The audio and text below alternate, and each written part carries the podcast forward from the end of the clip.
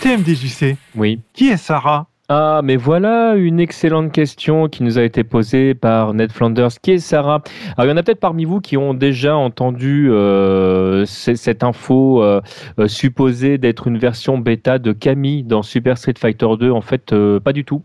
Il y en a certains qui se sont amusés à décortiquer la ROM de Super Street 2, comme il y en a qui l'ont fait avec 2X, etc. Et c'est là qu'on a découvert, par exemple, on en avait parlé lors de notre podcast, qu'Akuma était déjà prévu dans la première version, hein, dans Super Street 2. euh, et effectivement, il y avait le nom de Sarah qui se baladait et que euh, il y en a tout de suite qui ont fait le rapprochement avec, euh, avec Camille.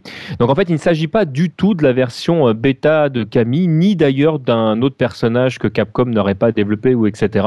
C'est tout simplement en fait que au départ, euh, pour Capcom USA, en fait, Camille n'était pas un nom valable. Donc, en fait, ça devait être tout simplement le nom de Camille aux États-Unis.